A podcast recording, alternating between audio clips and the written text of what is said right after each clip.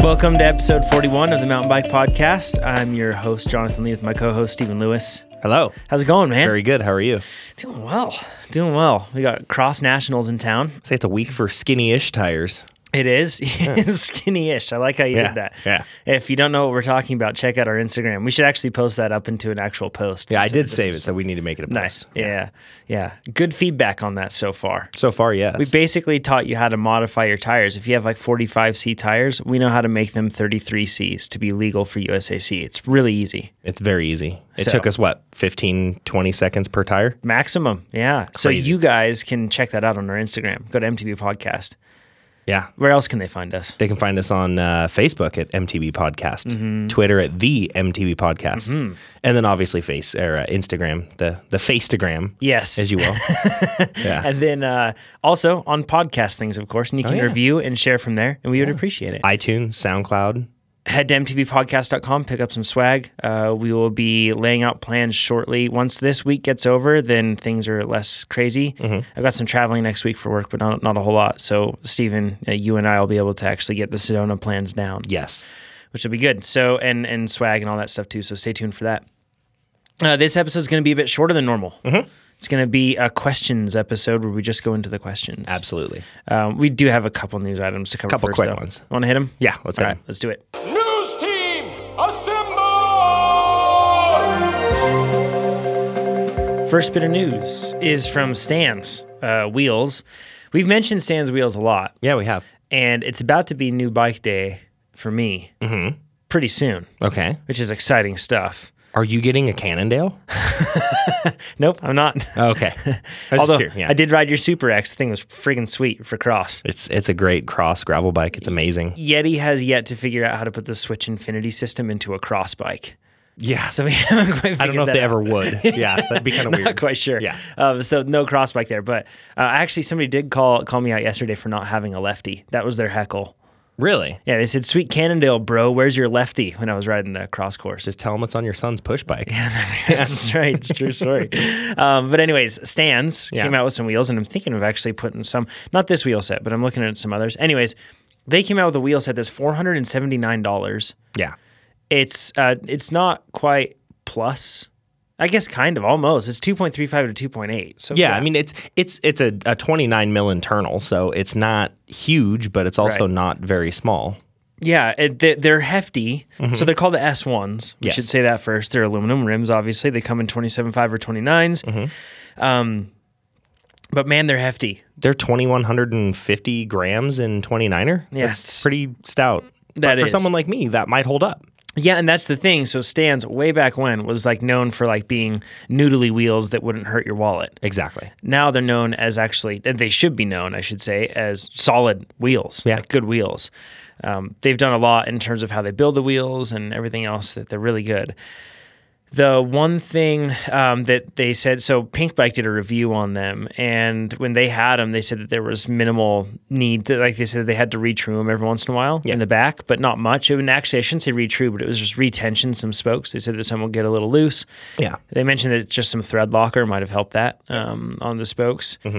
But other than that, and then they said they got some dings on the rims, but they're wide rims. So, first of all, something that people should understand is if you have wider rims, chances are you're going to get more dings, Yes. more impacts to those rims with rock. Absolutely. And so, like, you can't just say, like, oh, well, on my skinny rims that have a 21 millimeter internal width, I never hit my rims. That's because they're surrounded by a lot of tire and they're really skinny. Yeah. So in this case, you know, it's a, not quite apples and apples there. So, but still, it's a solid wheel and it's 479 bucks. Which is amazing. That's awesome. Dude, that is cheap. Yeah. Like so many people have problems with their wheels, and I, I get it. These ones are heavy and everything else, but like if you have problems with your wheels, check this out. Yeah. It's a solid option. Exactly. You can even get, and they make like X or the the hubs they have. You can get an XD driver with them. Like it's it simplifies things. So, anyways, that that's one thing. Then the next thing is CES California Enduro Series. Two of their rounds, China Peak round, and then the Kamikaze Games round. Uh, both of those are going to now give you points toward uh, an EWS round. So basically, to E qualify for EWS, I think it's similar to like a lottery almost in some respects Mm-hmm. yeah. And if you accrue a certain amount of points or anything else, and you may accrue those even for trying to register for one, kind of like the hunting tag system works, like how if you try to buy a tag and you don't get in, you get a bonus point for the next year type of a thing. Yeah. But anyways, you you qualify based off of points, and that goes off of your position, and based off your position, you get more points and how you finish. Yeah. And for EWS, they have U21 Elite, but they don't call it Elite; they just call it Men's or Women's, and then they have Masters, which is 40 plus. Which I like that they're 40 plus in enduro instead of 35 plus. 35 plus, like UCI downhill does 35, and you have to petition to be back in your elite or pro, which is, I don't know, caveat, side knowledge. Yay. Interests. Hmm. Yeah. Uh, so yeah. Anywho, uh, kudos CES, and then good news for all the folks that are racing enduro on the West Coast. I still think you probably get those points with BME and, and Scott Enduro Cup. I'm sure you get those points there too. So Yeah. Um, anywho, Steven, Questions time. indeed. Question. It's a ridiculous question. False. That's debatable.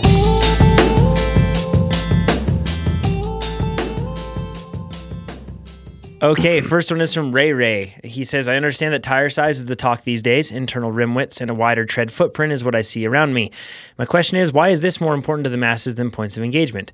Seems to me there could be an aftermarket company that can make an upgraded free hub.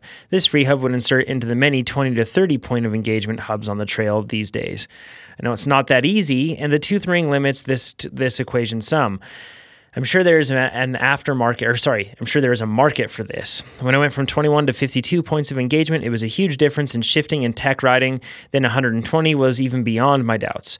Seems to be a lot of waste if bike builders say a rim and spoke or rim and spoke shouldn't be used to build a second time. I'm going to cut that last part out. Doesn't really make sense. Okay.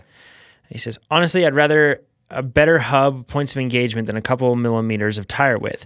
I would love to hear y'all's opinion. Thanks for the podcast and the best podcast weight in the world. Ooh, Ooh, dang. we've been elevated. Crazy. Yeah, pretty solid. So, uh, points of engagement. I feel like we're comparing apples to oranges a bit here. I, it's almost apples to hand grenades, actually. okay, They're two very different things. Yeah, and I understand. I guess what you're saying, Ray Ray, is like uh, people should be more focused on points of engagement than tire width. But I disagree, actually. I do too. Yeah, Uh, Um, the points of uh, the points of engagement mark, uh, remark I don't I guess I just don't see there's a huge difference in 20 degrees of engagement versus 6 degrees of engagement. So but on the same token there's not like an aftermarket company that can make one free hub that will just kind of retrofit into everybody's Yeah. hubs because your drive ring and pawl design is completely different between SRAM, like the Yes. S900 hub, versus, say, an Industry 9 torch hub, Yeah. versus, you know, anything else that uses the spring and pawl method. Totally different all the way around. Different sizes, different dimensions, different widths, different. Uh, the actual pawl has a different hooking design, like the actual Yeah, tooth it's itself. all unique. It's all unique. So you can't really have one aftermarket or even three aftermarket versions that would work across the board. So it's not really going to work that way. here's two things that I think of really quick. Yeah. when you're riding on a trail and, and what you say is, is true when you have greater points of engagement you feel it especially when you're ratcheting Absolutely. actually i'd say pretty much only when you're ratcheting Well, yeah. now and, and if it's like initial acceleration or anything else however when you go from something like 6 degrees to 20 degrees to 30 degrees or 50 degrees it's a massive improvement and then when you go 50 and above it's really not a whole lot more Yeah. at least in my experience what Yeah. I've had. So, but here's the main reason why this won't happen. Because most riders aren't going through terrain that's challenging enough or aren't riders at the ability level that they could fully appreciate that sort of a benefit they would get from a much greater level of points of engagement than they Absolutely. previously had. However, and and we're just talking about in your comparison, I know a beginner would totally benefit from that. Yeah. And they may not even notice it. But that's only in ratcheting sections. Whereas a wider internal width on a rim and a tire, that will benefit a rider in every single situation whenever their tires are rolling. Because traction. Exactly right. Yeah. So And stability. and and that will help them become a more stable rider across the board, descending, going up, going through technical stuff, everything. Whereas points of engagement will just help a person when they're ratcheting through technical stuff or like a rapid acceleration, something like that. Yeah. I, I get it. I love high points of engagement. Um, so I'm I'm on board with that, Ray Ray. But that's why that's not as good as huge of a focal point right Yeah. now. So And and honestly, anything you know from the OEM that's going to be you know at mid-level build and up is going to have 10 degrees or less of engagement. So it's going to be a tight engagement. yeah, Yeah, I- it's y- anymore. You're not finding a whole lot that's going to have your you know 20 degrees of engagement. Yeah. And I know uh, people that are freaking out right now and writing in with Industry 9 or other brands that have a bunch of points of engagement want to say why it's so much better. It is like Steven and I aren't saying it's bad. It's No, we're better. not. Yeah. It's better. But when we're talking about this context of of tire width and, and rim width and how they made up versus points of engagement and which one has more impact on an average rider on the trail, tire width. Yeah. If it, let's just say, just as an example, look at my uh, my Cannondale Jekyll. It came with SRAM 900 hubs, which have a six pawl. I believe it's 6.7 degrees of engagement, the way that that one works. And I would rather have that hub being a $300 hub than a Project 321 or an Industry 9 torch Yeah. and have a better, wider rim. Yeah. I, that's I, I would rather have a wider rim than Yes. three extra degrees, you know, of engagement or three less degrees of engagement, however you want to word it. Exactly right. And we've we've gone into this in the past, but um, the key with the wide rims once again is that you match the tire width with that Yeah, with that rim width, and the manufacturer should tell you what that is. absolutely. Next one is from Single Track Semplang. I don't know if that's Tagalog or what Semplang. I'm not sure. I don't know. He says, "Hey guys, insert all the usual praises you've been getting because they're all true." Oh, thank you, man. Thank you. Five stars to the podcast for sure. Best in the world. You know, I've heard another podcaster say if you're if you're debating and you're going through some sort of a crisis or a dilemma on how many stars to give us, just go for the rightmost star. And that's the best way to make it happen, I think. Yeah. Okay. Yeah. So, There you go. anywho, uh, he says, Noob Rider here, or s- forgive me, he says, I don't even need to keep the rating hostage. Good to hear. He Thank you, says, sir. Noob Rider here. I just started last July, and I never listened to podcasts until I, until I started writing. I started listening to the other ones and couldn't help but notice the foul language being used. So it was amusing to find out that you guys specifically went against that. Thanks for keeping it classy for the most part. Man, did, were we not classy at some point? Well, when I'm on painkillers, uh, apparently I can not be classy. That's true. I think I've tried to mute you when that happens. you did. Yeah, you definitely muted me. Okay. I recently found myself listening to episode one, and it made me realize how little I knew back then, cons- contrasting it to how much I know now simply due to listening to the podcast. It's led me to come up with my question. On episode one, Jonathan mentions learning to love things you hate, something like that. And how he taught himself to love climbs. Being a new rider, this spoke to my heart. I was, I was, so I was hoping you might expound on this and let us know what you did to get about or to go about doing that. Thanks for everything you guys are doing. And Jonathan, hope you're working on your strumming technique. Cheers. Yeah, he's talking about guitar there. Yes, Yeah. he is. Yeah, I'm working on it. It's getting a little better. Yeah. Yeah. So Mary had a little lamb's coming along real great. So, Beautiful. uh, yeah. So how did you learn to love things you hate? I, I think that within the context of riding bikes, and then this principle is learned and it has a broader application. Yeah. But I, I felt like when I first got into bikes, I watched pink bike videos, I watched everything else. And I was like, everything is an awesome flow trail. Yeah. This is incredible. I like mountain biking. And then when I get out on my bou- mountain bike, I'd be like, this is a different sport. I'm going uphill. Yeah. This sucks. Yeah. Mm-hmm. I have to go up to go down. Uh, I don't have some dude with the Polaris Razor bringing me up to the top or, you know, Fair. shuttling all the time or anything else. So, anyways, I got to this point where I thought I'm either going to hate mountain biking because I'll have this necessary evil that I have to face every single time Yeah. and that I currently resent. And that will make me hate mountain biking, or I can change that around. And I can just be okay with the fact that I suck right now, but I can put a plan in place to be better. Okay. So this is long before I used anything like Trainer Road or a power meter or anything else. and I just figured, you know what I'm going to do is I'm going to go out and I'm going to ride this climb. And if I don't last until the top of the climb, then I'm going to just go until as far as I can last. Then I'll turn around and I'll just try that again. I'll give myself plenty of time to rest. Yeah. And I just kept kind of working on that. And instead of like trying to go up the climb a little faster time after time, which is which works too. This is a very unspecified. I wouldn't even call this training. This is just riding hard. Yeah. I just figured I'll ride as hard as I can until I blow up, and then I'll turn around, rest, and then I'll try it again. Yeah. So it, it kind of inserted a challenge into climbing. And I think that that's something that a lot of, I know everyone's saying, yeah, I get it. It's challenging enough. But when you challenge yourself instead of the climb just challenging you, then I think it changes a bit. So I think a lot of it it just comes down to patience though. Patience and and having time. I mean, how have you because you're you're one of the riders that I've ridden with that doesn't you don't complain on climbs. Um, No. You're you're not that guy. And and honestly, like you're you're a big guy too. You're you're you're tall, you have super broad shoulders, you have a big build so you carry more weight than a lot of people would. So, I'm sure a lot of people there are plenty of people that are smaller than you and complain a whole lot more going up a climb. So how did you reckon with that? honestly, the the biggest thing for me was uh, really learning one to appreciate the climb. Being faster on climbs and being more physically fit makes the descents one more enjoyable because I can be faster and not be completely tired and just done Yeah. in the descent.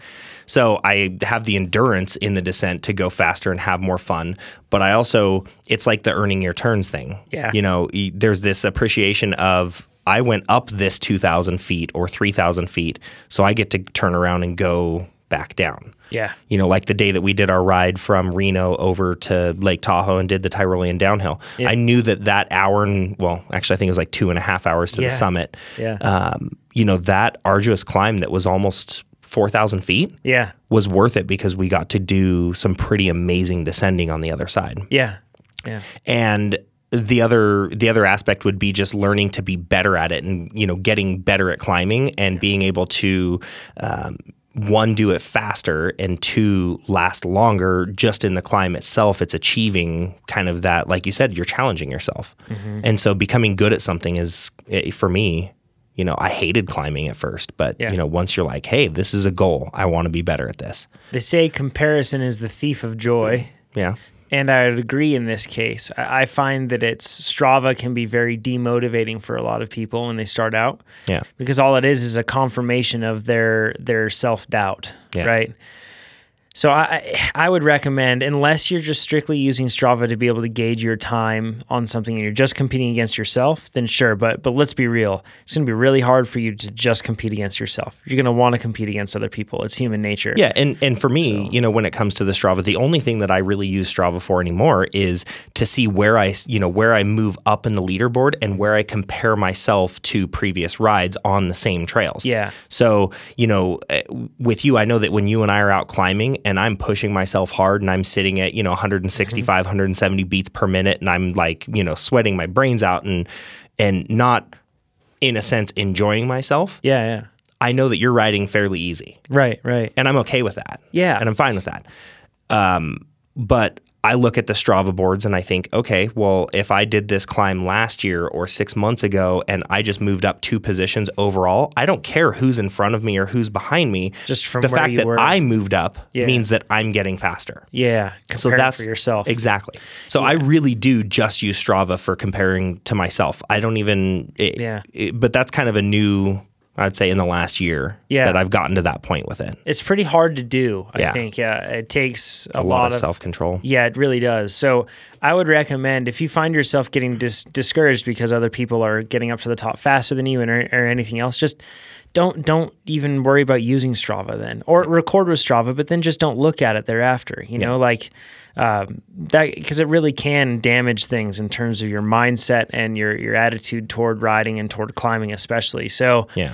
I think that if you just look at the situation is or as I have a finite amount of strength and Mm-hmm. a finite amount of energy, and that will get me up to the hill at a certain time. And that's just how it's going to be today. And that's okay. Mm-hmm. Yeah. You're going to do what you can. But the, the key is if you want to enjoy climbing, just put a goal out there, whatever that goal may be, whether it's get to the top a little faster for yourself or whether it's, you know, have enough energy to get over that one crux move that you have to do toward the top or whatever else it might be. Yeah. Set a goal like that. And then that'll make it so that you can actually work toward that and get over it. Um, that- it's just, uh, I think of mountain bikers, people that ride mountain bikes, even the downhill guys, if they were honest, the guys that like never climb and just shuttle. Yeah.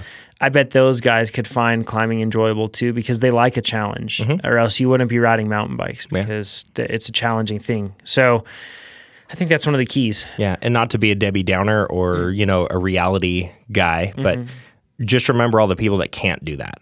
Yeah, true story. So even if you don't thoroughly enjoy climbing, just remember there's a lot of people who can't go ride a bike and can't enjoy nature the way that we can on the Yeah. bike. So just put that in perspective. Yeah, that's a really good point. I, I thought of that pretty regularly when my friend Paul was injured. you know? Absolutely. Yeah. Paul's the, like the first person that comes to mind when I think of that. Yeah, Yeah. and he's now able to do it because of you know insane amounts of hard work.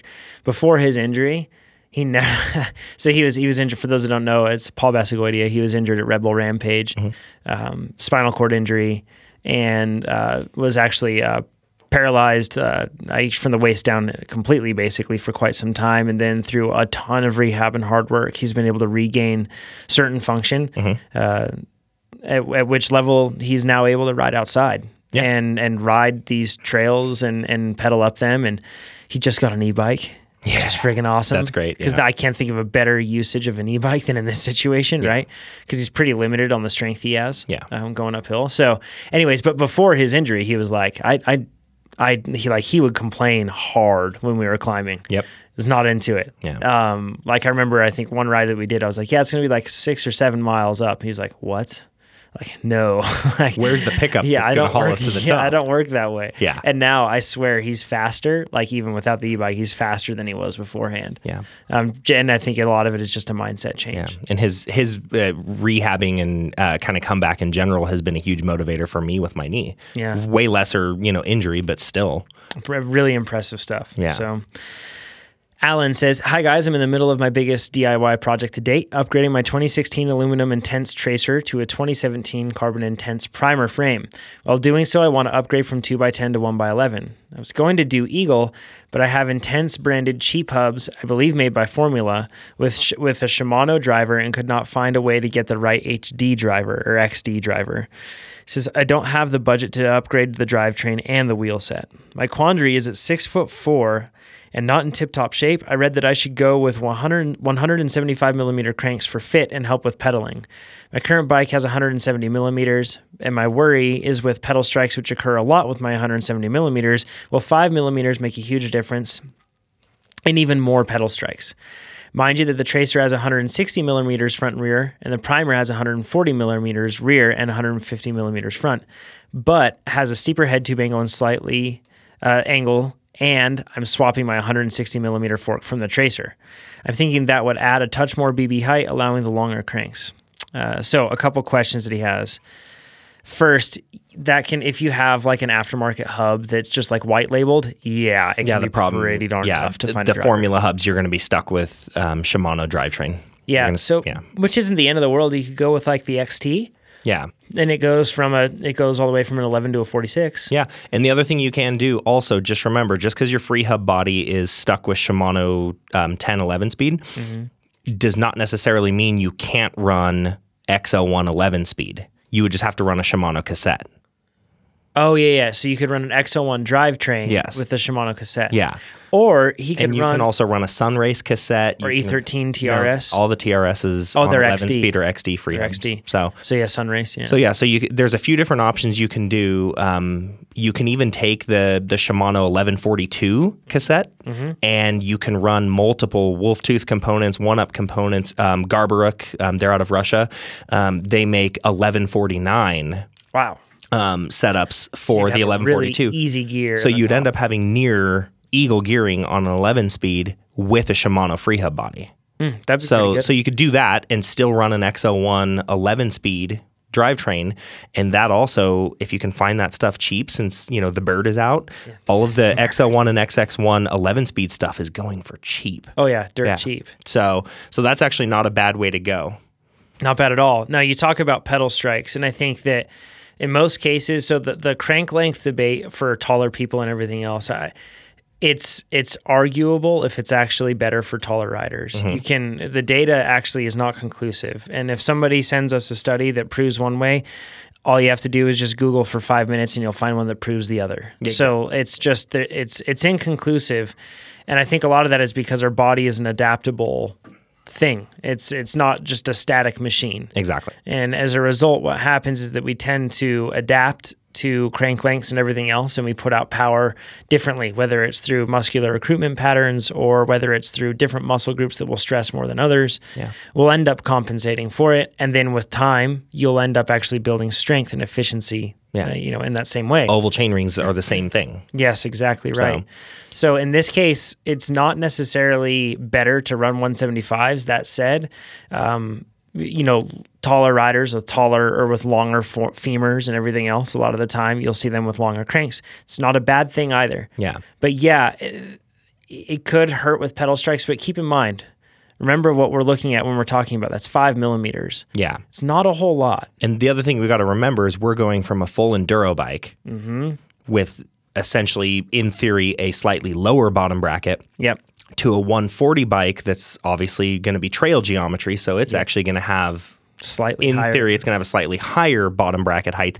And we're 164 putting a fork. 160 fork on it. So we're actually slackening the head tube out and raising the bottom bracket another one and a half to two millimeters. Yeah. So um, I think that it would be. I think you should you can stick with 170s and be perfectly fine. I agree. If you wanted to put 175s, great. I think switching to the trail geometry is going to make it almost identical for pedal strikes than your 170s on the enduro bike. Yep. And the one thing I can say about pedal strikes is that much more of the pedal strike thing comes down to timing your pedal strokes than it comes down to the equipment choice. Yep, absolutely. That's you know, uh, my Jekyll came with uh, a very AI specific spindle length, blah blah blah for the you know Yep. the Cannondale Jekyll, and because it's an 83 millimeter bottom bracket, it requires a longer spindle. So SRAM made descendant carbon cranks custom for Cannondale on these. Wow. And uh, I'm I'm stuck with 175s unless I was going to say switch to race face next R's or you know a Right. completely different crank. So I had to go back up to 175s on this bike, and I don't pedal strike any more than I ever did on any of my Yetis with There you go. 170s, and so I'm five mils longer on crank arm, and I'm lower on bottom bracket height. Your dials. So it's just learning where your pedal motion is as you're going, and just timing your your your strokes to that. That makes sense. So yeah, Uh, James says, Hey guys, I'm wanting to know your thoughts on all things GPS. I would like to be able to see more stats during and after my ride, so I have a few options. Number one, get a GPS head unit like a Wahoo Element Bolt with speed and cadence sensors. Two, get a GPS watch and sensors, and either mount it to the, my wrist or bars. To add to all this, I am also thinking of getting Trainer Road, so I would need addi- new or I would need additional sensors to get the Trainer bike set up. The type of riding I'm doing is mostly enduro with some XC. Thanks, James.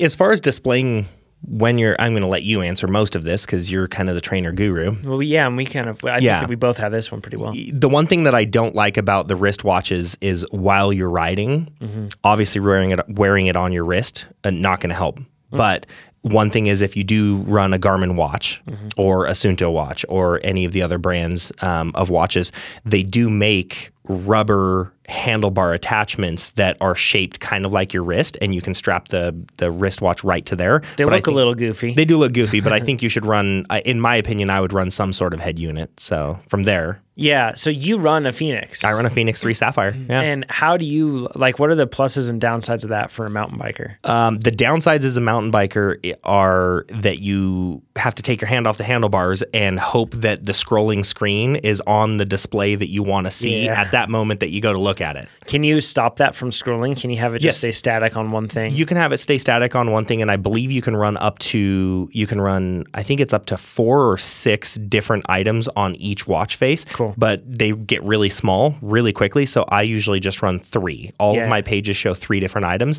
and I have them set up to where all of my speed, Mm-hmm. like average speed, instant speed, lap speed, or the whole ride speed, um, all of that will show up on one page, and then your distances show up on one page, and then your elevation gain and losses and all that show up on the other page. Cool. Um, so that's how it scrolls back and forth between all of those. So I get nine different parameters, but it's like every 20 seconds it rolls to the next page. Um, but you can lock it on whenever one you want and have one, two, three, four, whatever you know items you want on there.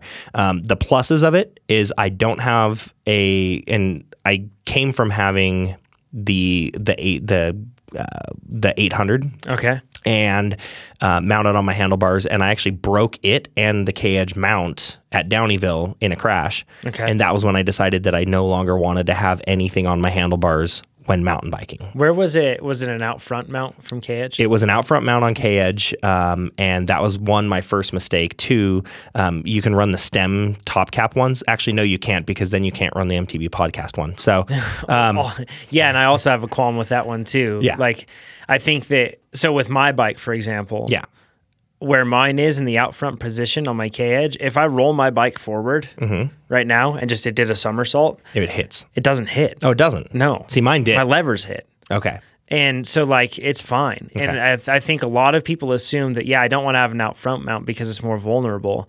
And then they put it on the stem. Yeah. And I just look at that and I think you're you're you're backwards. Like, Yeah. why aren't you thinking? Because now your stem is a pretty high piece of equipment there, and then you have a Garmin, a, a, a fancy s- fragile screen sitting on top of that. Yeah. Like that that's foolish to Yeah. me. And so the, the the one thing I will say is that K Edge did switch their out front mounts. They used to sit high Yes. in relation to the bar. Now they actually sit low. They sit low. So the, the out front mounts might be better now. Mine was prior to that. and they have an XL mount Yeah. Mm-hmm. and a non-XL. If you're running the, if you're running like the Edge 1000, then you want to have the XL mount. Then you might as well just put your iPhone on the front of your bike on one of True those silly story. quad lock things because Pretty- those pretty- are giant. Pretty massive. Yeah. Um, but if you're running the 820, if you're running the 520, if Mm-hmm. you're running the Wahoo Element bolt, and you'll nick up the corner a bit, but if you're running the normal Wahoo Element, Yeah. you can fit all of them on K Edge's standard mounts. And the cool part is, even though, like I said, when you twist lock it, it'll kind of like rub the corner of the element, which is just fine. It's Yeah. you know, it's it's plastic, it's okay. Yeah. When you do that, it's like flush mount to your bars. Yes. It's really clean looking. Yep. So that's a cool I, I like that aspect of it. It's not sitting way out in front. Totally. It just aesthetically clean. Yeah. Uh, so and I, I I'd also be worried about the weight of of of Phoenix because they're a pretty heavy watch. Yeah. Does, it, does that bother you at all when you ride? No, actually, it doesn't. And I run the heavier, um, the stainless band Yeah. on mine, and it actually doesn't cause any issues whatsoever. Mine's sized really right for my wrist, and it, it fits really well, and it never causes any sort of issues. I've never had. You have man wrists and bear paws. Though. I do, yeah. so, so, for anybody more with, fragile, delicate wrists like mine. yeah, then you'd want to run the silicone band, and that's going to save a lot of weight. Okay. Um, but it is a big watch, and but the thing is, you got to remember now if you if you do have smaller wrists and smaller hands, you can run the the Phoenix 5S, the little guy. Or you could run their Forerunner series. Yeah, or the Top of Forerunner. I mean, they've got the series. 935, they've got the 635, they've got um, one of my friends runs the little 235. Yeah. and it does everything. Yeah.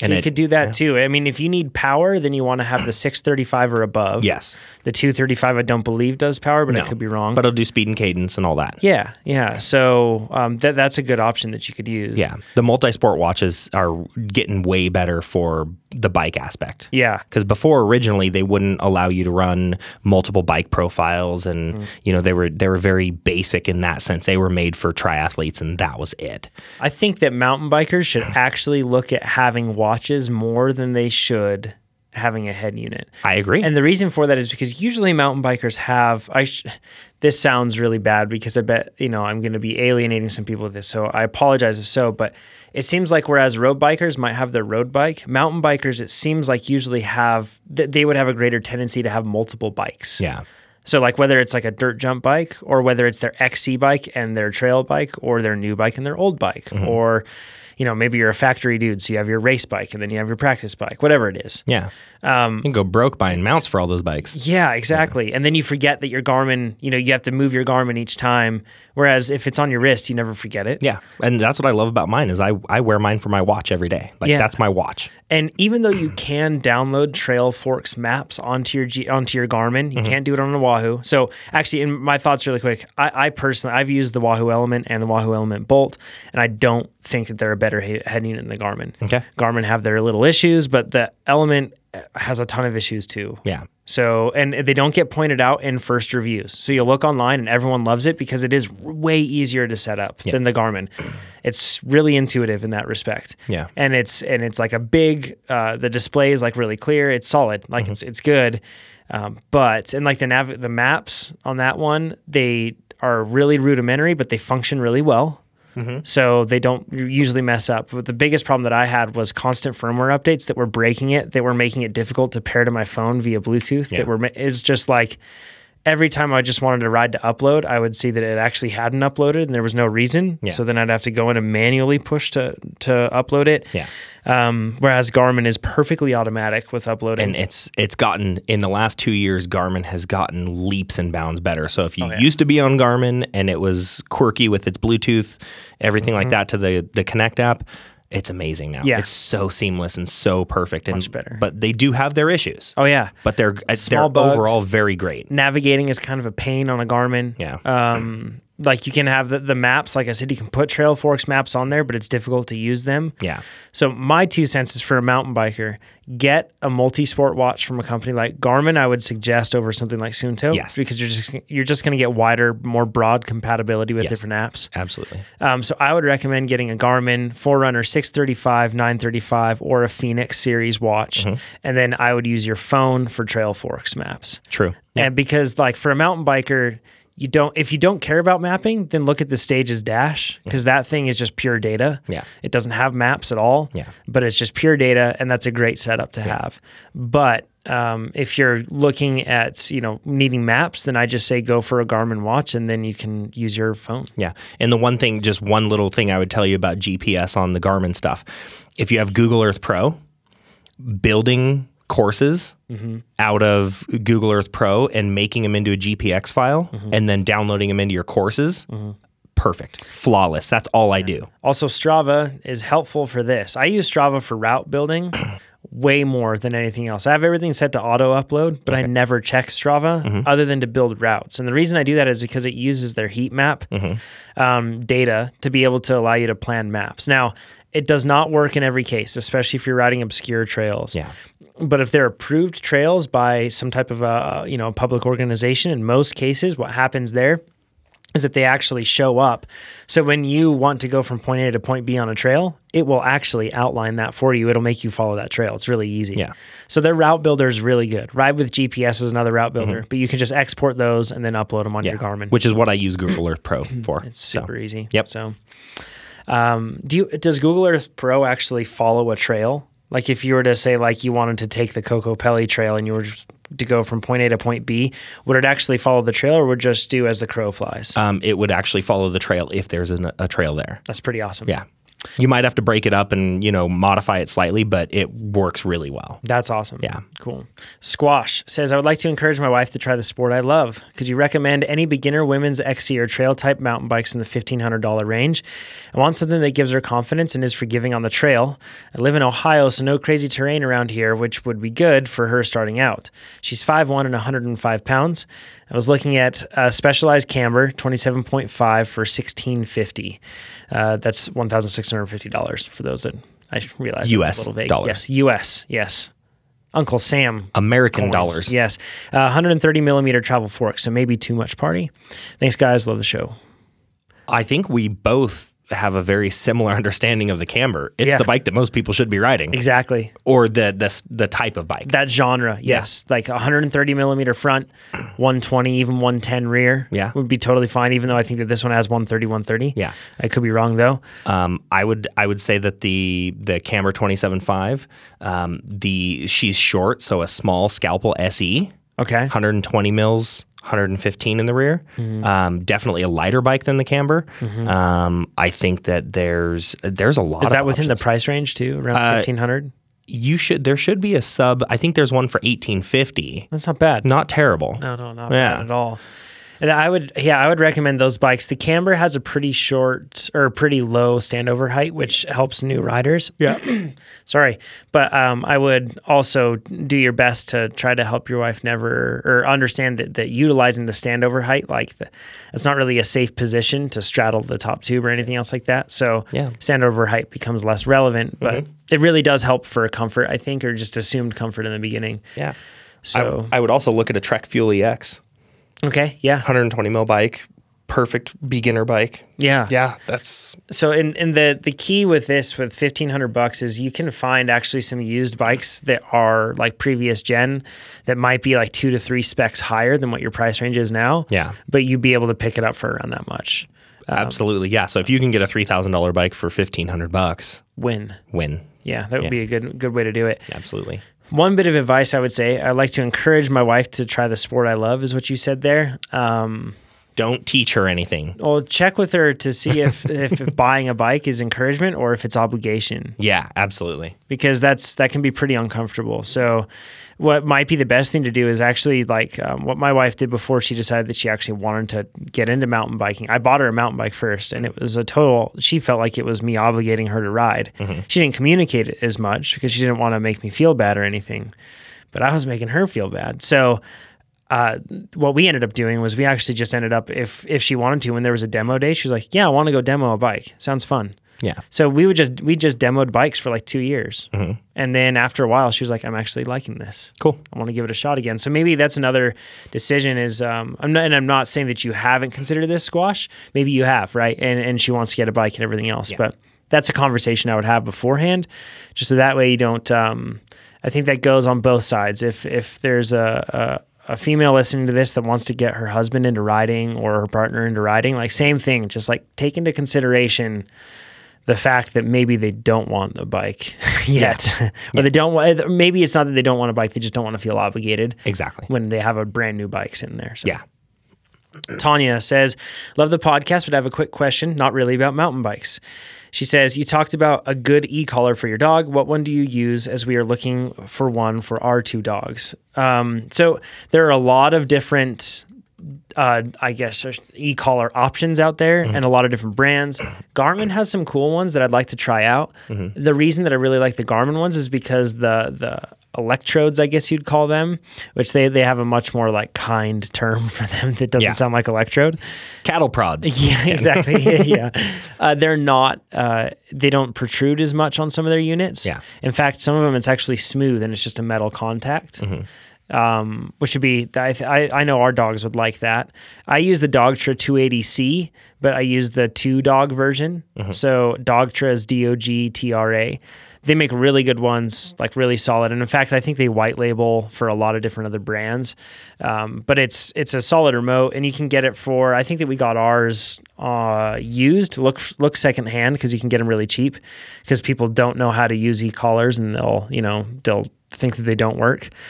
So you can look at those ones, and I think we got ours for like 170 bucks. We got two collars and and the remote that controls both of them. It's a pretty awesome deal. Yeah, not bad at all. Um, so that's what I would look at. Uh, the 280C is what we use, but there are plenty of other ones. Garmin also has one that's called like the, uh, it's like a smart, the smart something, and it's actually it works with your smartphone instead of a remote.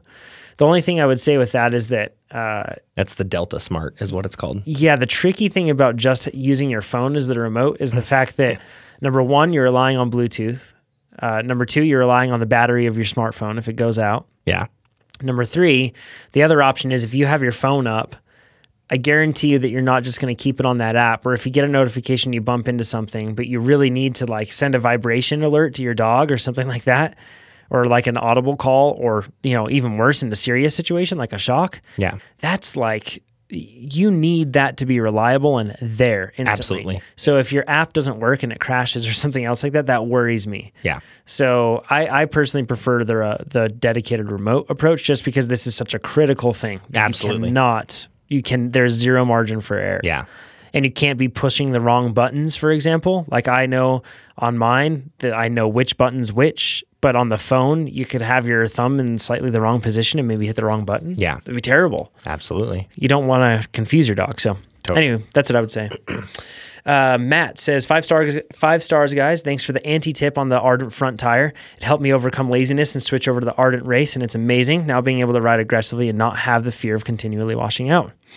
Nice. Good. Yeah. It says, My question relates to Crank Brothers pedals, s- specifically the Candy 3. I've twice got different versions of these pedals stuck in crank arms, SRAM XO and SRAM X9, and have not been able to remove them. I have broken Allen bits off when trying to remove them. I've attached long pipes to wrenches to get extra leverage without success. I've also tried soaking in PB blaster type penetrance without any result. To the best of my awareness, the pedals were not cross threaded when installed on the crank arms.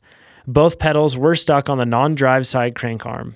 Not sure if there is anything else that could be down uh, or if these are sized on for eternity or seized on for eternity at this point, or if this is a problem other people have experienced. Never had uh, this issue with other pedals. Thanks, So Matt. you know the first thing I'm going to say is you noted that they were both SRAM cranks. First, make sure you always use your stainless uh, spacers, the, Yes, the washers. You need those. Always use those with SRAM cranks, and there's other brands that require them, race face, blah blah blah. But always have to use those with anything. Second of all, make sure that you know that you know one of your crank arm or uh, the the threads on the the pedals uh, is, reversed. reverse thread. You know what I? You know what I? You know what I use? A handy little trick to remember which direction to go. Yeah, I think if I want to go forward on my bicycle, I need pedals to pedal it. yeah. So you pedal forward on. So when I'm putting my pedals on, I move forward. yes, I just move that Allen wrench forward or Yep. that pedal wrench. yeah. But if I'm ready to take a break and take my pedals off my bike because I'm not worried about going forward, I just roll things back. Mm-hmm. Yeah. That's it. So both sides are pedal forward for install, freewheel, pedal backwards Yes. for removal.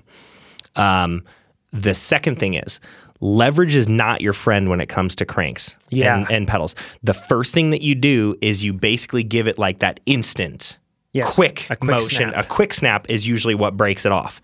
Um, when eh, back when I worked at the shop, time and time again, that would always be an issue where we would take the the Park P handle eight millimeters, Yes. and you'd shatter the entire uh, Yeah. blue plastic assembly off of it because people would try to put a big breaker bar on it.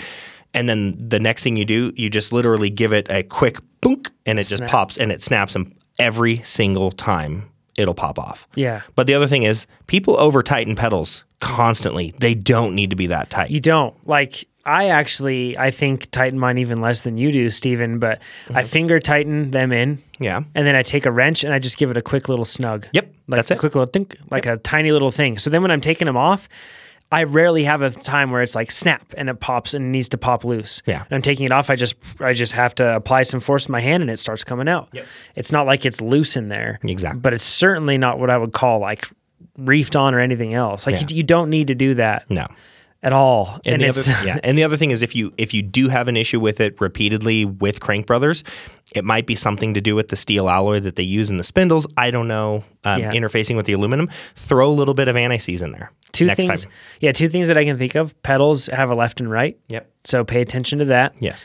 uh, if your pedals, if it's hard to thread your pedals in, then there's a problem. Yeah. They should go in nice and smooth. Yes, these aren't like like pedals don't use anything like a progressive like a thread pitch or anything else like It's that. not a like an in, like a pipe thread where it's tapered. No. Right. There's nothing like Mm-hmm. that. So as this thing basically what stops this is the pedal or the some part of the spindle should make contact with that crank arm. Yeah. And it's done. and it's the the flanged part of the spindle just above the threads Yep. on your pedals that is what's what creating the stops it. tension and stopping it Yeah. So you don't need to go super tight on these no things. you don't Um, and if there's any, if you feel like there's any tension, that's because you've either got the wrong pedal or you're cross threading it, or perhaps the cranks are harmed in some way to have corrosion, Yeah. mud, or maybe they were cross threaded before. Yeah. And if they've been cross threaded before, do you recommend running through, through, like chasing the threads out, doing anything like that with crank arms or just getting new crank arms? um, I just I've done um, Healy coils multiple times for pedals on many bikes over the years. Um, when it comes to higher end stuff, Mm-hmm. where you've got say a carbon arm with an aluminum insert for the threads, that's questionable. yeah. Might just want to, Uh, most of the time, I just get a new crank arm. yeah, it's probably best to do. Yeah, just crash replace it with SRAM or whoever. Yeah, yeah, crash replacement or check eBay if you can't do that. Yeah. Because a lot of the time people will just get one crank arm for like power meters or something else like that. exactly. So I have like five spare crank arms that I'll never use. there you go. so, Yeah. um, okay. Uh, next one's from Chris. He says, Hey, Jonathan and Steven, thanks for the podcast. It's awesome, extremely informative, and super down to earth. Thanks, man. Appreciate it. Mm-hmm. Says all the info is greatly appreciated across the board, I'm sure. Also, it's pleasant to be able to listen to a podcast or anything for that matter nowadays without F bombs and cuss words every two seconds. So keep rocking it. Sorry. Uh, we got we we're getting a lot of comments on that recently, so I'm glad that it's appreciated. We just don't we just want you to, you know, you hear plenty of that otherwise. Yeah. Um. So we don't want to you know fill that in, and then also we want to make it so that you can listen to this comfortably wherever you are. Yeah, we want we want you to be able to listen with your kids or with you know the if you're a coach for junior cycling, whatever. Like we want Well, we got to look out for Introducing our an- future, right? Yeah, introducing a new friend of the podcast. You don't want Exactly. to introduce him to a trashy thing. So Exactly. uh, he says, My question is pertaining to demos. I know, uh, or he's pertaining to demos. I know you guys covered demos recently, but my question is more geared towards what uh, options there are to demo bikes along the East Coast, such as a Yeti, for example. he says, uh, um, He says, Being as there are no Yeti dealers remotely close to Ohio, I've been interested in a few bikes, and there are quite a few companies that do not do demos here, more than likely due to the fact that Ohio usually drags behind in a lot of outdoor sports. Plus, we don't have hardly any gnarly trails here due to the lack of mountains or even large hills or rocky terrain. Anyways, back to the question Is my only option to travel to the Midwest or West Coast and just do a big demo trip, or do companies offer demos? Any other way, perhaps like a sh- uh, like ship a demo bike to my local bike shop. Thanks again, and again, I appreciate everything you guys do. I've never heard of a company shipping a bike to a local bike shop for the purpose of demoing. Yeah, never. I've heard of it. never heard of that at all. Um, personally, what I would do is I would make a vacation out of it and come hang out with us at Sedona Mountain Bike Festival. Come do it. yeah, That would be ideal. if The- you could. Yeah, the other way to do it is to get you, assemble you and anybody else in your region that wants to have a demo Mm-hmm. and contact whatever manufacturer you want to have and let them know that you guys would like a demo here. Yeah, and if you guys have to travel, you know, 100 miles or 150 to somewhere where there is a local dealer for Yeti or for Cannondale or for Intense or whoever, then that makes it a little bit easier. Get eight of your Yeah. closest friends together. I can't speak for every brand, but I know for Yeti, the way that they plan their demo schedule is based off of demand. In Yeah. short, they look at where they've had demos in the past, where there are a lot of people that that demoed bikes and and and in bought bikes too. Or they look for situations where people are asking for a demo, and there's a there's a demand for that where many many people will be there. So that's how they plan them. It's pretty straightforward. So assemble your crew Yes, and get to petitioning. absolutely. James says, Hi guys, love the podcast and have a question regarding shoes. I'm looking for a new pair of XC trail shoes and can't wrap my head around all of the different types of shoes. When looking for something like a skate shoe, I would just head to the store and try on different shoes until I find something I liked.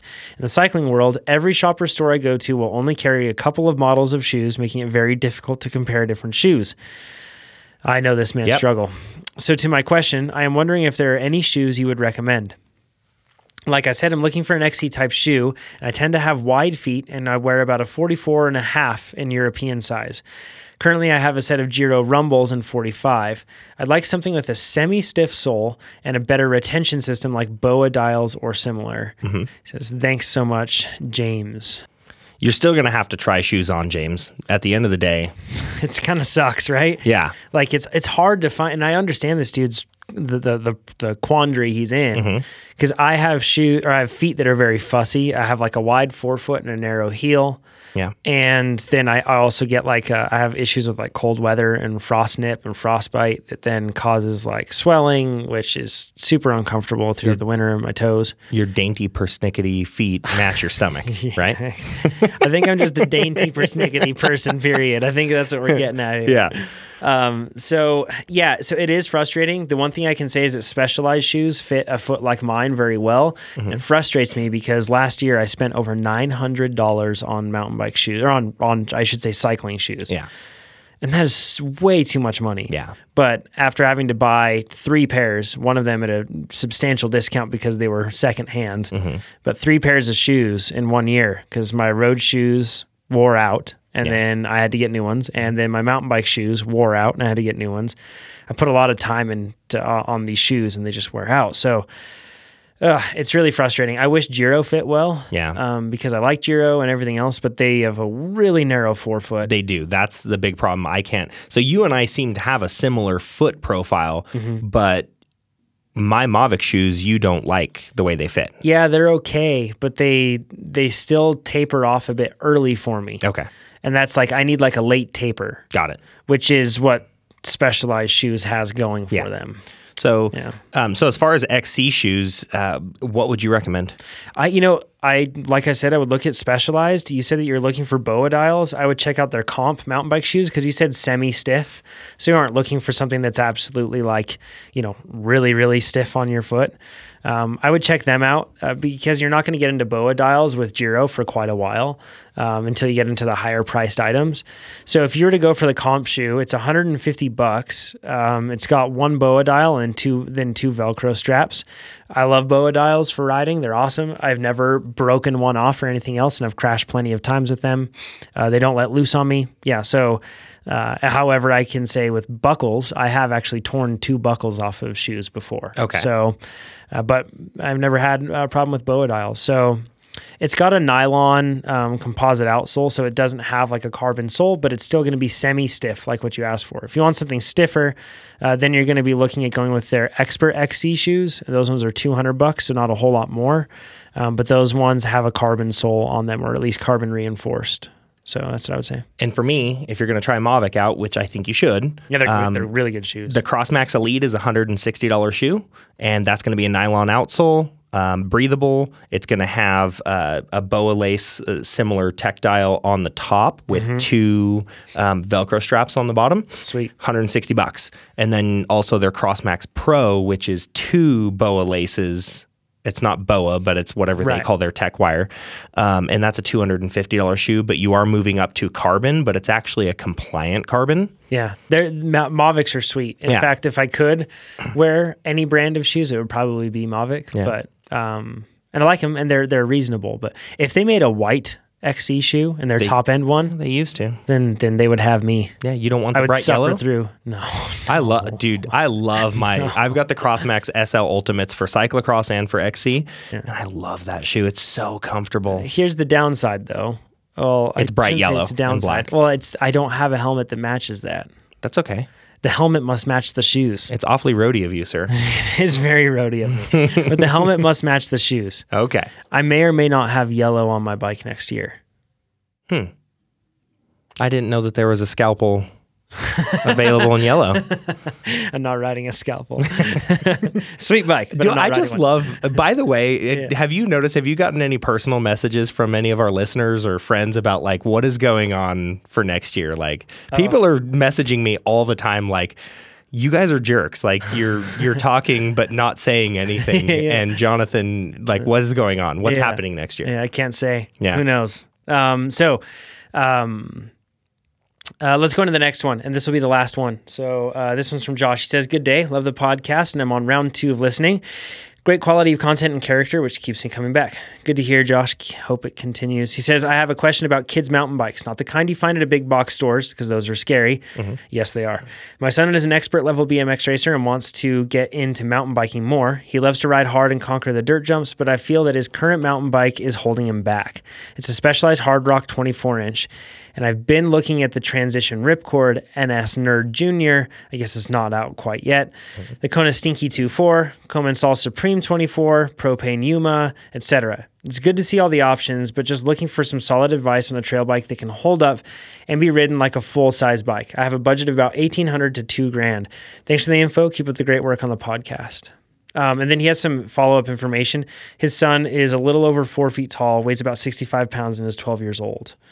So, um, so I don't personally have any experience in these with these bikes, Yeah. Uh, other than just secondhand experience from friends.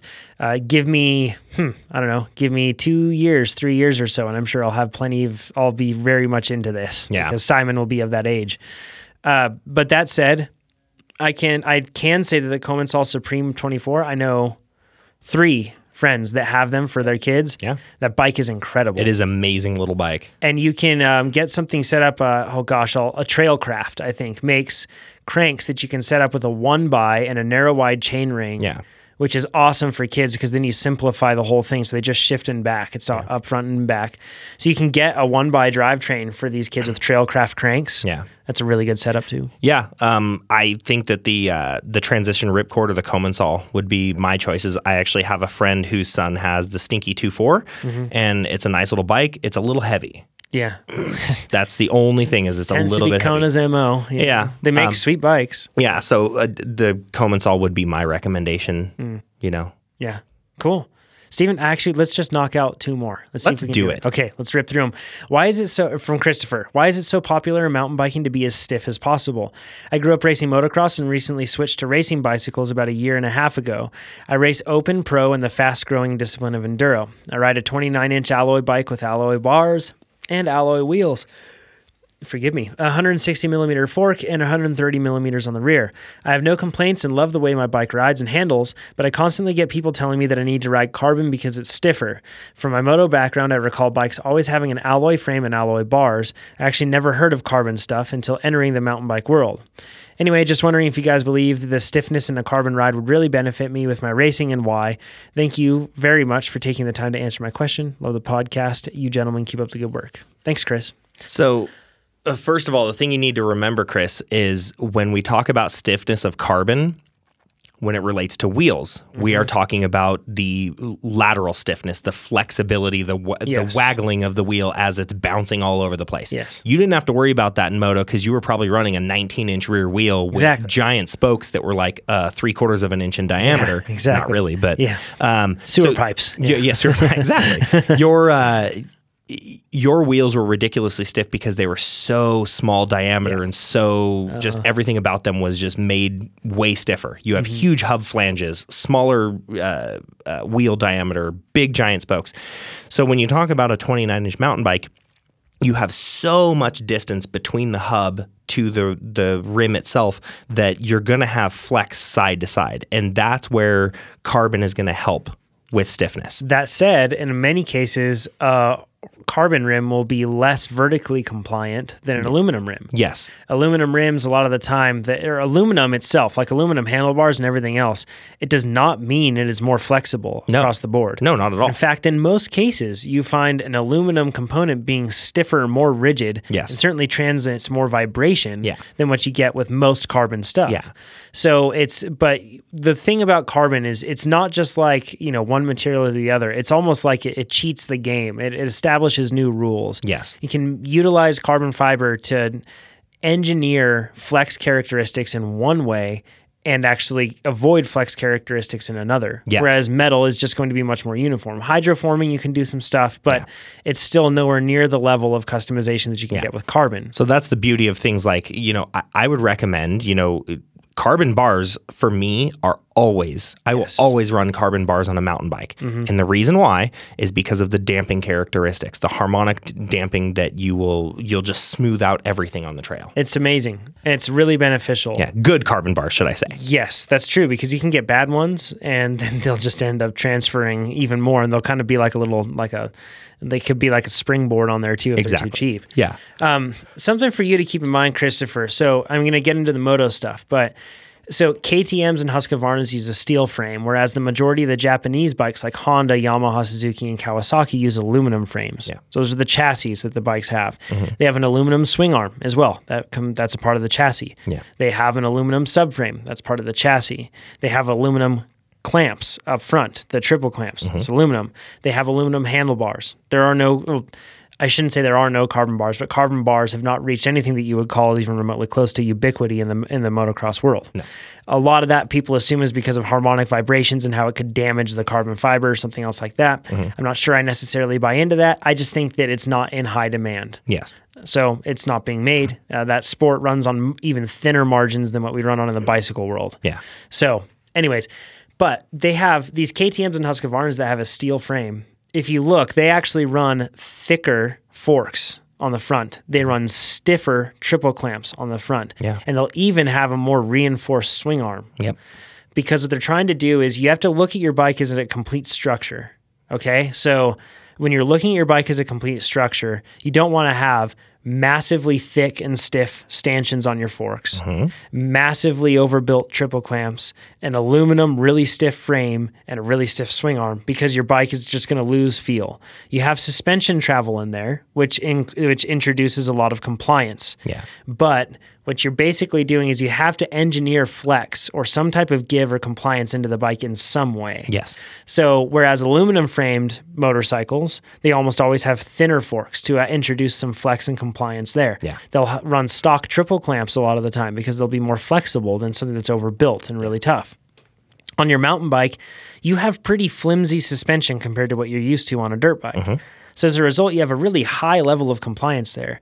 So you can just overbuild the thing with stiffness throughout the rest of your bike if you want with something that's carbon fiber, um, or you know aluminum kind of. But once again, you're not getting intelligent f- stiffness as much as you are with carbon. It's more inherent stiffness. Exactly. So in that case, you can kind of overbuild it since you have suspension that's a little bit more, uh, I should say, plush in that respect. Now, um, so I, I guess that what I'm getting at here is that you're kind of comparing apples to oranges. And when you look at your bike, you need to look at it in terms of a whole entire structure that needs to have compliance in certain areas and shouldn't have compliance in others. And that will vary based on what type of rider you are. Yes.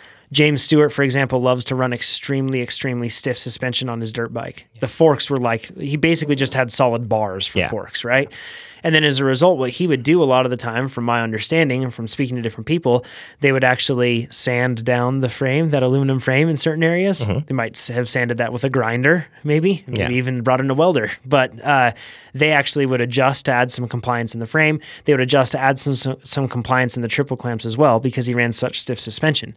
Whereas some people might be the opposite and they might have more suspension compliance, so then they'll be stiffer in the chassis. Yeah. it's Which all is- a balance. yeah. And that's the way that I would prefer it on an enduro bike is I want as stiff a chassis as possible with the plushest suspension possible. I agree. Same here. So that's my way of of looking at things but the way that I'm looking at it is if I have deflection or flex in the frame Mm-hmm. I'm taking away from the damping of the suspension. I absolutely. So yep. when you deflect off of the suspension path you are introducing tensions and torques on the frame and taking away from the plushness of the bike. which ma- in many cases that torque will manifest itself in movements or reactions within the chassis that are less than favorable. Yeah, like bucking you off a certain direction that is not, you know, the trail anymore. Exactly. Yeah. That's why you see people going away from these super long rocker arms and everything else because they're trying to get to a more stiff chassis that won't react poorly like that. Exactly. So that's why yokes are something that are becoming less and less common. Exactly. Shock yokes. Yep. So, yeah. Last one from Josh. He says, Hey guys, I'm new to mountain biking, but have been a roadie for 10 years. I currently ride an XC trail bike on XC ish trails, not enduro or DH. What's the recommendation for apparel? I've been wearing my Lycra for the riding, but I realize that even XC guys wear some baggies or wear baggies sometimes. Thanks for the help and keep up the great content. Great listen to Great to listen to at work. Well, that's the beauty of baggies now is they're not just downhill, you know, Yeah. rat baggies anymore. They're doing specific XC type baggies. Yeah, and you can even and a lot of the stuff is getting like much more like so the I, I run Yeti's baggy stuff Mm-hmm. and they have like underneath on the leg they have this like really slick material Yeah. and it stops it from like riding up or catching or chafing. They have like uh, it's coated in like cool fabrics, everything else, and then it's got like a much more like close to leg fit. Yes. it's not necessary. They do have shorts that are wider, but the ones that I use the the uh, geez, I think they're- Freelands or Tolands? I use the Freelands. Okay. The Freelands have more of like a, or no, I use the Enduro short. Forgive me. Oh, okay. Um, and then that's a race cut. Yeah. yep, and then Enduro short is a little bit more thin and cut to you. So, um, so yeah, I, I- there's a lot of different options, and I figure this is probably as good of an opportunity as any to go over the faux pas of fashion in cycling or mountain biking. Okay. I think that if you're riding an enduro bike and you're wearing lycra, it's a little bit weird. You that's excusable if you win. Always. everything is, well, not everything, but yeah. Yeah. Most things are excusable if you win. Yeah. Now, if you're riding an XC bike, you can definitely wear both. Yes. You can wear a Lycra or that. But the one thing I would say is match the kit to the helmet. And what I mean by that is if it's Lycra, you don't need a visor. You know, that, that I know a lot of people are going, oh, everyone should use a visor. But if you're wearing Lycra, you can pull off a no visor helmet. But if you're wearing baggies, it's tough to pull off that no visor helmet. Yeah. If you're wearing Lycra and you're wearing a visor, it's cool. No problem. Whatever. Um, it does look more XC to not have a visor, but that's just because that's what we're used to looking at. Okay. Um, do you have any other fashion faux pas or, or rules to live by, perhaps instead of mistakes? Don't wear Lycra and goggles. Yes. Don't ever do Okay. Um, you know, a- as long as your helmet has, I guess, a visor. If it's a half helmet, I guess you can run goggles. Yeah, yeah, Yeah. Looks a little weird, but it, sure, why not? Yeah. It's very enduro. Very enduro. Yeah. Decidedly not E. XC. I think that we should wrap all of this up though by saying wear whatever the heck you want and don't care what people think. Exactly. Yeah. you're not a roadie anymore, Josh. You're fine. exactly right. Yeah. this is true. Um, so yeah, I you can wear you can wear lycra or you can wear baggies, and it's totally cool. Uh, I personally like to match my helmet to the kit. So baggy visor, lycra, no visor. I just wear baggy all the time. There we go. All right, Stephen. Uh, with that, let's just uh, close this one down. We'll be back. We have tons more questions to go through. So maybe we'll get in another questions episode or we'll be back with a normal episode nor- next I week. think we'll do a normal episode and then we'll have to add some more questions in later. Cool. But Sounds- for now, we have works to do and we have cyclocross to do. Well, Indeed. Well, you do. yeah, yeah. I'm going to heckle. I'll do me. Yeah. All right. Boo boo. See everybody next week. have a nice day.